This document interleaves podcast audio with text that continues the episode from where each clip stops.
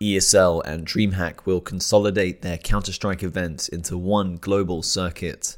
The two companies' parent, Modern Times Group, partners with Huya, and the average minute audience for the Overwatch League 2019 season is released. Today is September 9th. This is your Esports Monday briefing.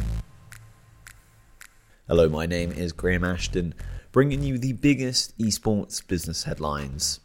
Our top story of last week DreamHack and ESL, both part of Modern Times Group, announced that over 20 Counter Strike Global Offensive tournaments and leagues will be consolidated under one circuit called the ESL Pro Tour.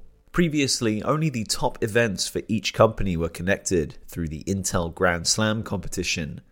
The ESL Pro Tour will feature an aggregate prize pool of over $5 million and create a more complete path for aspiring players. ESL Pro Tour competitors will play in two different categories.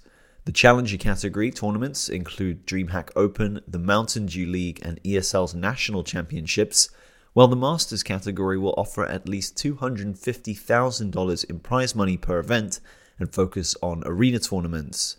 This category includes ESL One, Intel Extreme Masters, and DreamHack Masters, as well as the yet to be revealed 2020 format of the ESL Pro League. Additional details about the new system will be revealed at a press briefing on September 28th at ESL One New York. A report from Dexerto stated that the ESL Pro League within the Pro Tour would have exclusivity rules that would prevent teams from competing in other leagues based on certain criteria. Speaking to the Esports Observer, ESL Vice President of Pro Gaming Michal Blicharz said what was quoted is definitely 100% not a rulebook for the ESL Pro Tour and not even a rulebook for the Pro League.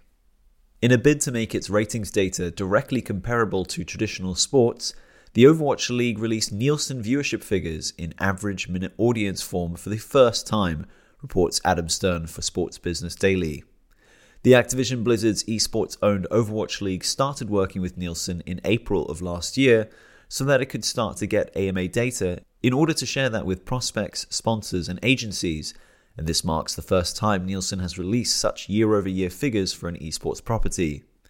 The data, which compares digital streams last year versus digital streams plus linear broadcast this year, shows that the Overwatch League averaged 313,000 viewers globally and 95,000 in the US during the recently concluded regular season, up 18% and 34% annually.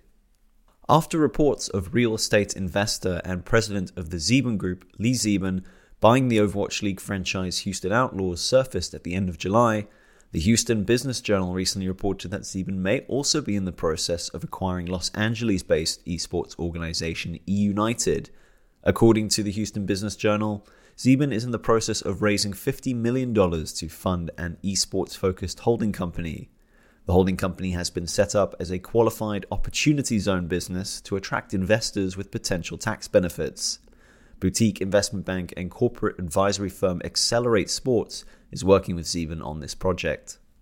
Looking at sponsorships and partnerships, Modern Times Group will expand into the Chinese esports market through a binding term sheet with live streaming platform Huya.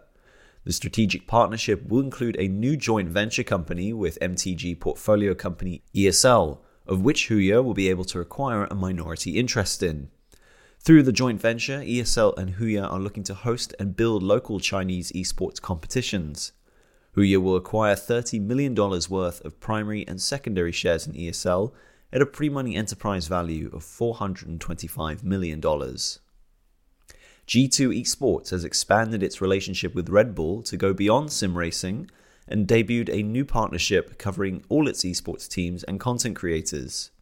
The multi year agreement covers player performance, content creation, and event activations. The two companies introduced their partnership at multiple esports events last weekend, including the StarLadder Berlin Major, the League of Legends European Championship Finals in Athens, and the Rainbow Six Invitational 2019 at DreamHack Montreal. Twitch has been named the exclusive streaming partner of the National Women's Hockey League. For the next three years, beginning October 5th, Twitch will stream all NWHL regular season, the Isobel Cup playoff, and special event games. As part of the agreement, Twitch will collaborate with NWHL to create innovative content designed to increase the deep connection between players and their fans, according to a statement. That's all for this week. If you want to stay up to date with the latest esports business news, you can find daily stories as well as features on our website, esportsobserver.com. You can stay up to date by signing up for our daily and weekly newsletters, or you can follow us on social media. We're on Facebook, we're on LinkedIn, and you can find us on Twitter under the handle esportsobserved. Thanks for listening, and we'll see you next week.